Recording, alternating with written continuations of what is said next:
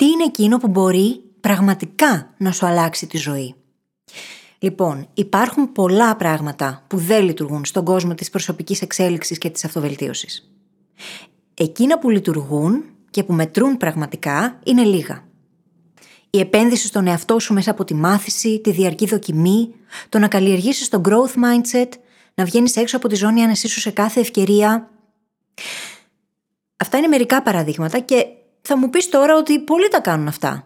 Γιατί όμως δεν έχουν όλοι τους εξαιρετικά αποτελέσματα; Ο λόγος είναι απλός. Για να δεις αποτελέσματα, χρειάζεται να μετακινηθείς από εκεί που είσαι νοητικά, να ανακαλύψεις όλα όσα δεν ξέρεις ότι ξέρεις, ακόμα και εκείνα που δεν ξέρεις ότι δεν ξέρεις, να καλλιεργήσεις νοητικά μοντέλα που οδηγούν εκεί που θέλεις να φτάσεις και να εστιάσεις τη σκέψη σου αποτελεσματικά.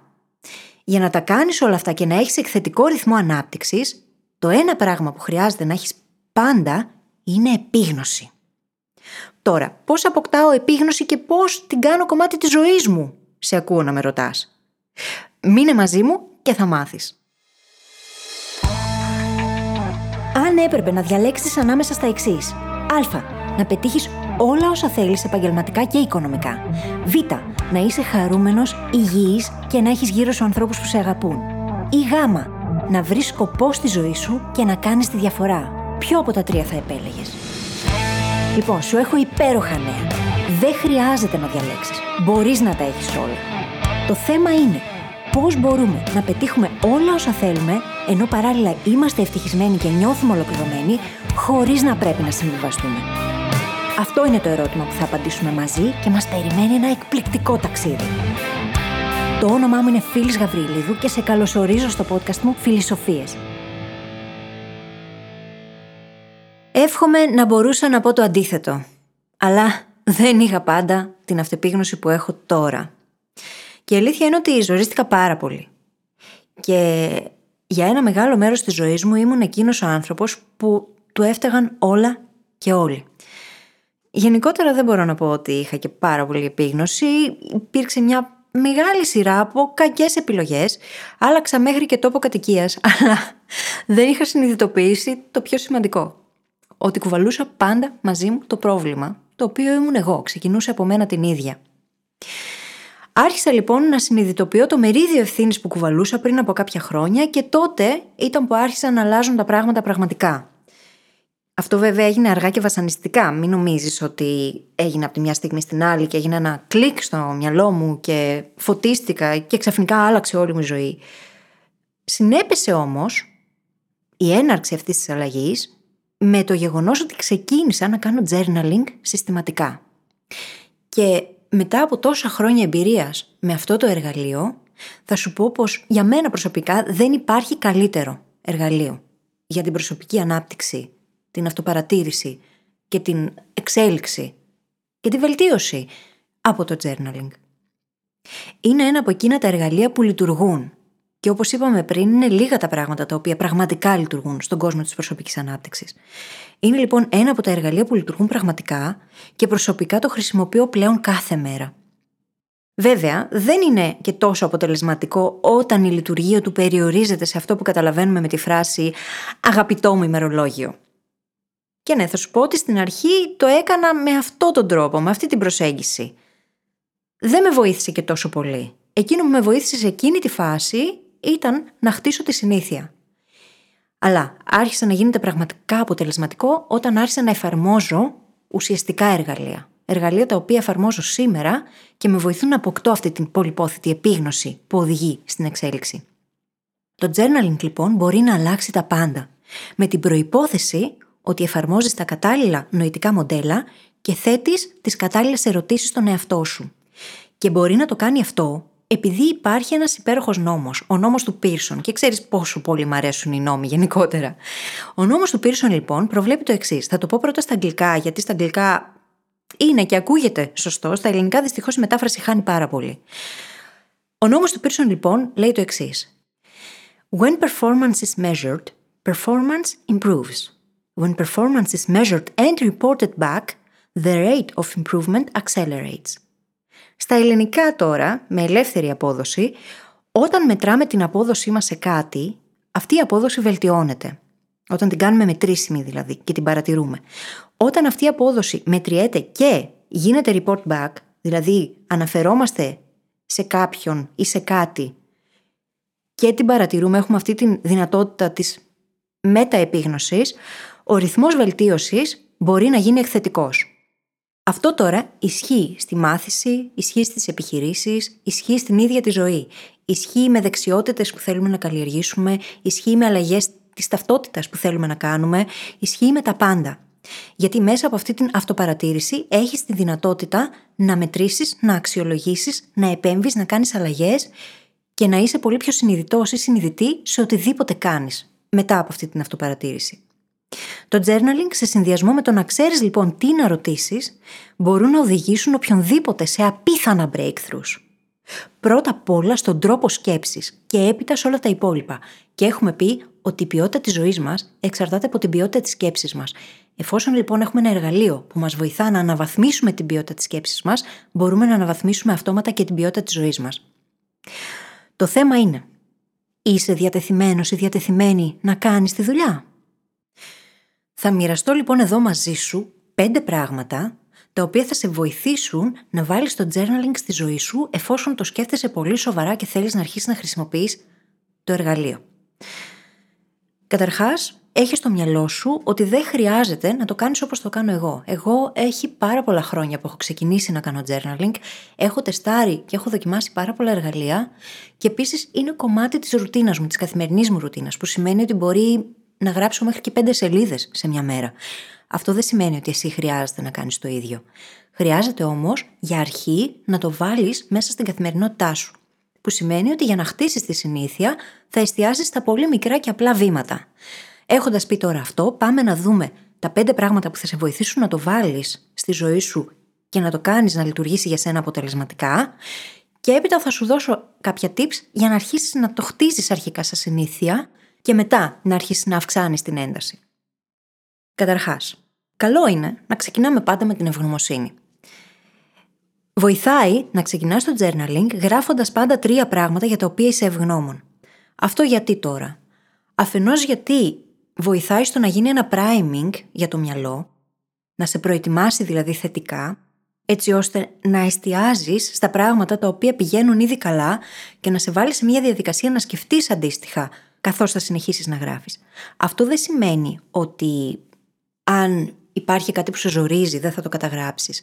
Ο τρόπος όμως που θα έχεις προετοιμαστεί για να σκεφτείς θα είναι τελείως διαφορετικός μέσα από την ευγνωμοσύνη. Και πέρα από αυτό, το να καταγράψεις τα τρία πράγματα για τα οποία είσαι ευγνώμων λειτουργεί πάρα πολύ ωραία και σαν starting prompt. Σαν μία έναρξη δηλαδή, σαν μια αφετηρία για να ξεκινήσεις να γράφεις. Γιατί πολλοί άνθρωποι όταν ανοίγουν το journal δεν ξέρουν τι να πρωτογράψουν, δεν ξέρουν από πού να ξεκινήσουν και πώς να το πιάσουν. Αν έχεις λοιπόν μια σταθερά που σου λέει ότι κάθε μέρα θα γράφω τρία πράγματα για τα οποία είμαι ευγνώμων, αυτό αυτόματα σε βοηθάει να ξεκινήσεις να γράφεις. Και έπειτα, εφόσον έχεις ξεκινήσει, γίνεται πολύ πιο απλό το να συνεχίσεις. Λογικό, έτσι δεν είναι; Ωραία. Αυτό είναι το πρώτο στάδιο. Το δεύτερο πράγμα το οποίο θα σε βοηθήσει είναι το να επιλέξεις ένα πράγμα στο οποίο θέλεις να εστιάσεις αυτό το διάστημα για να βελτιωθείς σε αυτό. Θα μπορούσε αυτό να είναι μια δεξιότητα. Για παράδειγμα, θέλω να βελτιώσω τις επικοινωνιακές μου δεξιότητες ή θέλω να βελτιώσω τις σχέσεις μου ή θέλω να χτίσω μια δεξιότητα πιο πρακτική. Σε κάθε περίπτωση, βοηθάει να έχουμε ένα πράγμα στο οποίο θα εστιάσουμε ένα περίοδο. Εγώ προσωπικά, ας πούμε, επιλέγω να το κάνω για 90 μέρες. Αυτό δεν σημαίνει ότι δεν θα καταγράψεις και άλλα πράγματα που ίσως σε απασχολούν εκείνο το διάστημα. Αλλά το κεντρικό ζήτημα, στο οποίο εστιάζεις και προς αυτό κατευθύνεις και τις ανάλογες σκέψεις και δράσεις σου, είναι ένα. Αυτό είναι το κεντρικό. Και ίσως να με έχεις ακούσει να μιλάω στο παρελθόν για κεντρικά ερωτήματα. Και αυτό θα μας απασχολήσει κάποια στιγμή στο μέλλον, αλλά μοιάζει πάρα πολύ με αυτό που σου λέω τώρα εδώ. Είναι καλό να έχεις ένα περίοδο ένα κεντρικό ζήτημα το οποίο θέλεις να εξελίξεις. Γιατί όταν προσπαθούμε να εξελίξουμε πολλά πράγματα ταυτόχρονα και ανοίγουμε πολλά μέτωπα, καταλήγουμε τελικά να μην ασχοληθούμε με κανένα από αυτά. Αφού λοιπόν έχεις επιλέξει το ένα πράγμα στο οποίο θέλεις να εστιάσεις, εκείνο που θα βοηθήσει στο επόμενο στάδιο, στην επόμενη φάση, είναι το να σημειώνεις κάθε φορά τα σημαντικότερα που συνέβησαν μέσα στη χθεσινή μέρα ή την ίδια μέρα, ανάλογα με το τι ώρα έχεις επιλέξει να κάνεις το journaling. Αν έχεις ξεκινήσει να το κάνεις πρωινές ώρες, προφανώς θα καταγράψεις όσα συνέβησαν την προηγούμενη μέρα. Αν επιλέξεις να το κάνεις το βράδυ, σαν το τελευταίο πράγμα πριν κάνεις πριν κοιμηθείς, θα βοηθήσει να καταγράψεις προφανώς τα της ίδιας ημέρας. Σε κάθε περίπτωση, χρειάζεται να σημειώνεις τα σημαντικότερα αρχικά. Μπορείς να το κάνεις με bullets, μπορείς να το κάνεις πιο αναλυτικά. Ό,τι σου ταιριάζει. Και να εστιάζεις στο τι σου μαθαίνουν αυτά τα πράγματα. Εφόσον μάλιστα έχεις επιλέξει και το ένα πράγμα πάνω στο οποίο δουλεύεις, βοηθάει πάρα πολύ να πεις ότι ωραία, σήμερα πήγε καλύτερα σε αυτό και σε αυτό. Εστίασα εκεί. Τι μου έμαθε, τι έμαθα μέσα από τη διαδικασία; Βοηθάει λοιπόν να αρχίσουμε να παρατηρούμε τα πράγματα τα οποία θέλουμε να βελτιώσουμε και να τα αποδομούμε κάθε μέρα. Και αν δεν το κάνουμε αυτό, δυστυχώς μπορεί να κολλήσουμε στο ίδιο σημείο. Αν όμως πεις ότι ξέρεις τι, θέλω να καλλιεργήσω τις επικοινωνιακές μου δεξιότητες, οπότε παρακολουθώ το τάδε κόρς και διαβάζω το τάδε βιβλίο, ωραία, σήμερα τι έκανα, πώς επικοινώνησα, ποια εργαλεία χρησιμοποίησα, ποιες τεχνικές και τι μου έμαθε αυτή η εμπειρία η συγκεκριμένη που είχα. Και κάπως έτσι, μέσα από την αυτοπαρατήρηση, μπορείς να περάσεις στο επόμενο στάδιο το οποίο θα σε βοηθήσει να εξελιχθείς ραγδαία. Και ποιο είναι αυτό; Οι ερωτήσεις. Και είναι πολύ απλές ερωτήσεις αυτές που μπορούν να σε βοηθήσουν. Είναι τέσσερις. Τι πήγε καλά, τι δεν πήγε καλά, τι κρατάω και τι χρειάζεται να αφήσω πίσω και τι μπορώ να βελτιώσω και πώς. Πάμε να τις δούμε μία-μία. Τι πήγε καλά.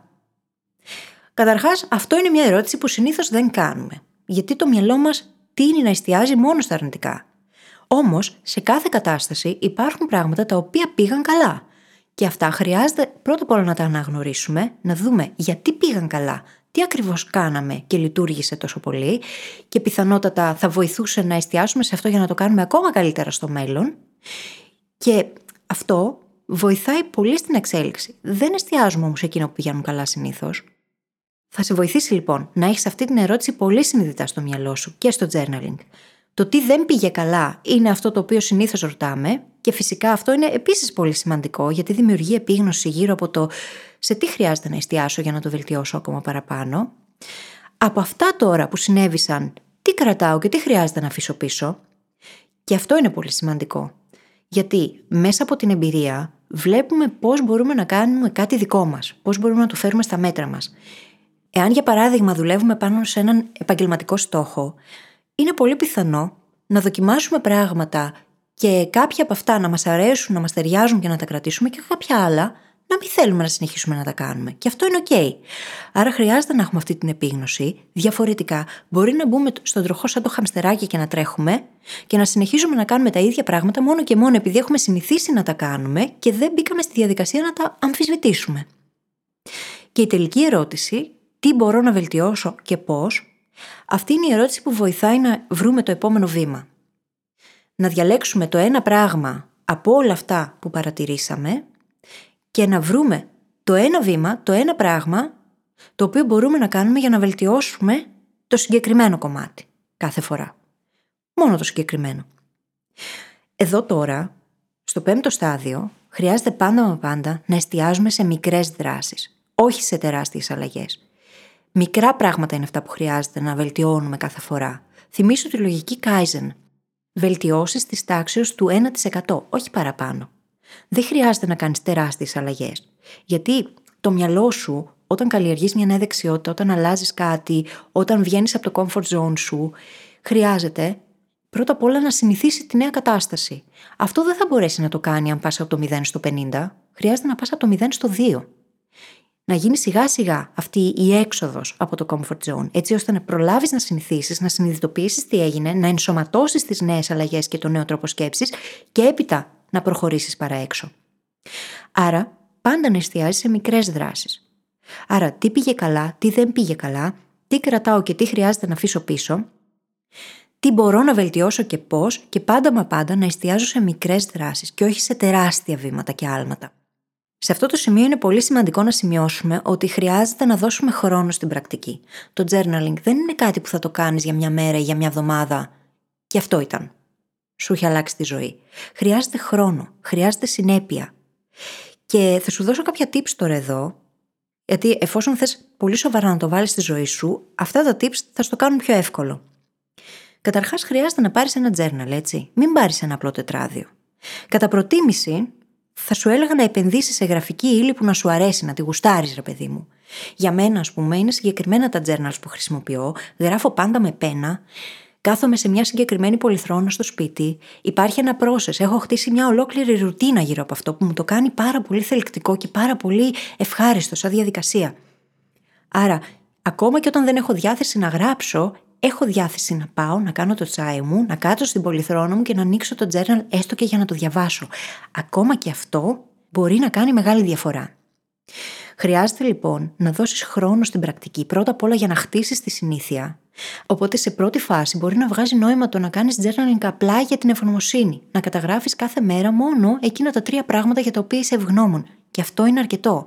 Δεν χρειάζεται να πας από το 0 στο 100. Χρειάζεται πρώτα απ' όλα να το βάλεις σαν ρουτίνα μέσα στην καθημερινότητά σου.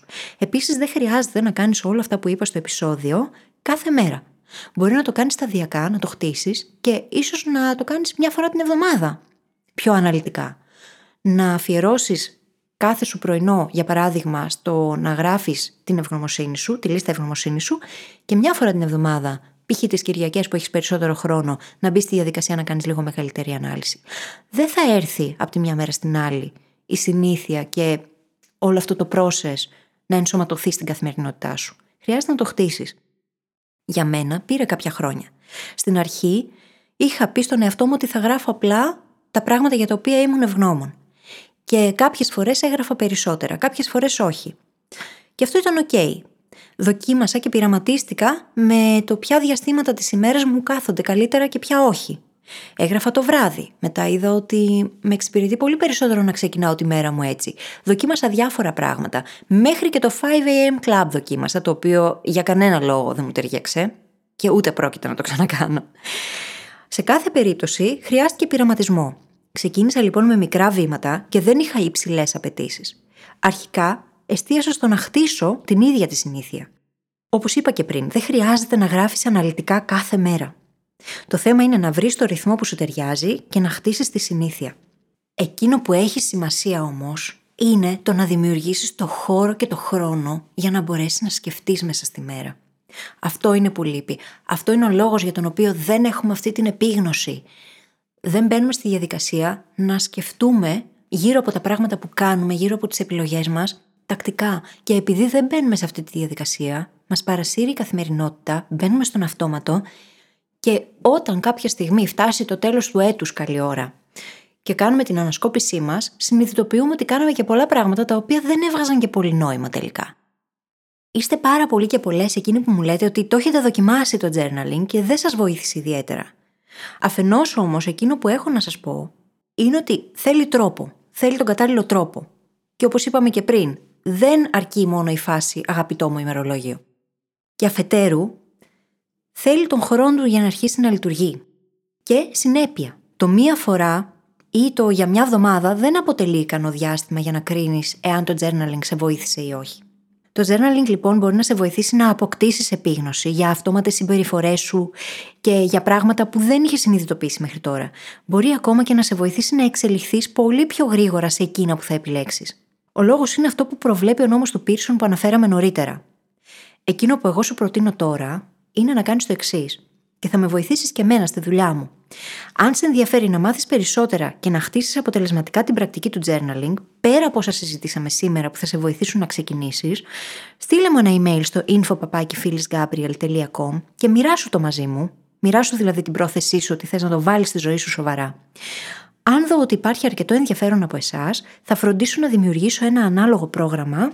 Δεν ξέρω υπό ποια μορφή θα είναι αυτό για να σου δώσω δοκιμασμένα εργαλεία journaling τα οποία μπορούν να απογειώσουν τη ζωή σου και την εξέλιξή σου.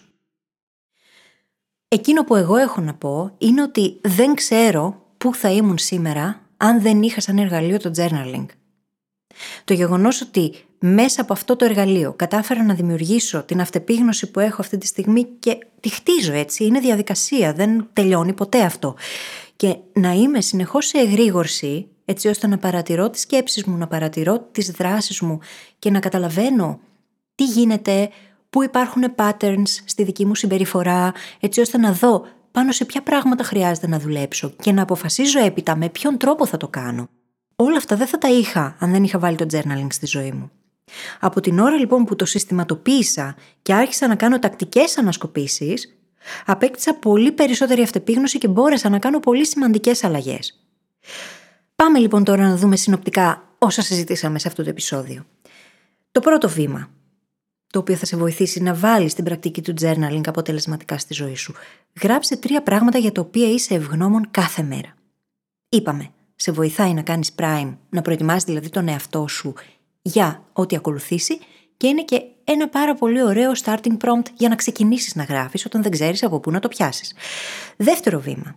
Επίλεξε ένα πράγμα στο οποίο θέλεις να εστιάσεις για αυτό το διάστημα. Εγώ σου είπα, για παράδειγμα, ότι επιλέγω να δουλεύω σε διαστήματα 90 ημερών.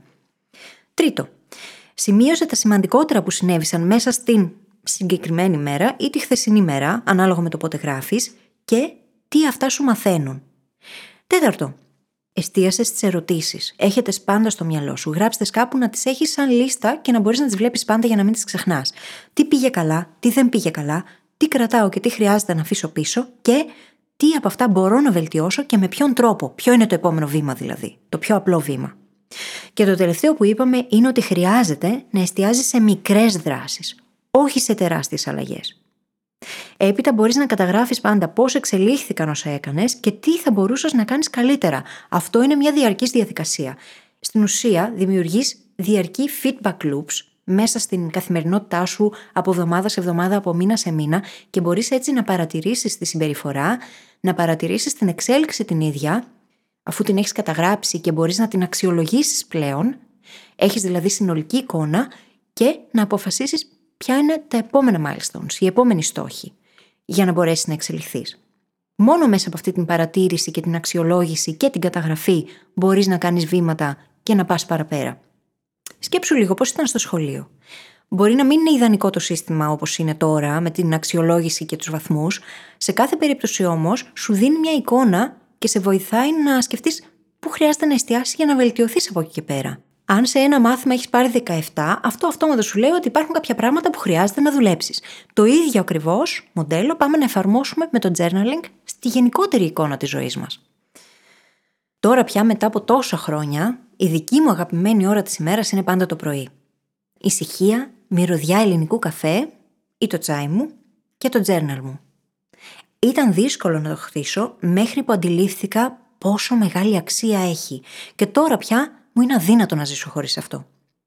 Κάθε στόχος που έχω πετύχει και πετυχαίνω, αλλά και κάθε breakthrough στον τρόπο που σκέφτομαι, οφείλεται στο journaling που κάνω κάθε μέρα. Σε τεράστιο βαθμό. Εκπληκτικά μεγάλο βαθμό. Πιστεύω λοιπόν ότι μπορεί να λειτουργήσει και για σένα εξίσου αποτελεσματικά, με προϋπόθεση ότι θα το βάλεις στη ζωή σου συστηματικά. Κάπου εδώ τελειώσαμε. Μπορείς όπως πάντα να βρεις τη σημειώσεις της εκπομπής στο site μου phyllisgabriel.com Εύχομαι όλα όσα μοιράστηκα μαζί σου να σε βοηθήσουν να ξεκινήσεις τη δική σου πρακτική journaling. Αν σου άρεσε αυτό το επεισόδιο, μοιράσου το με κάποιον που αγαπάς και βοήθησέ με να βοηθήσω ακόμα περισσότερους ανθρώπους. Μέχρι την επόμενη φορά, θυμήσου. Υπάρχει καλύτερος τρόπος και δεν χρειάζεται να συμβιβαστείς. Είμαστε εδώ για να βρούμε τον δικό σου μαζί. Ένα τελευταίο πράγμα πριν φύγεις. Θέλω να σε ευχαριστήσω και έμπρακτα που είσαι εδώ και γι' αυτό σου έχω ετοιμάσει ένα δώρο. Δημιούργησα για σένα το The Mindset Hacking Handbook. Έναν οδηγό που σε βοηθάει να εστιάσεις σε εκείνα που πραγματικά μετράνε και να σταματήσεις να νιώθεις χαμένος ή χαμένη στη ζωή. Για να αποκτήσεις το δώρο σου, μπορείς να επισκεφθείς τώρα τη σελίδα phyllisgabriel.com κάθετος MHH. Τα αρχικά δηλαδή του Mindset Hacking Handbook. Καλή συνέχεια και τα λέμε στην άλλη πλευρά.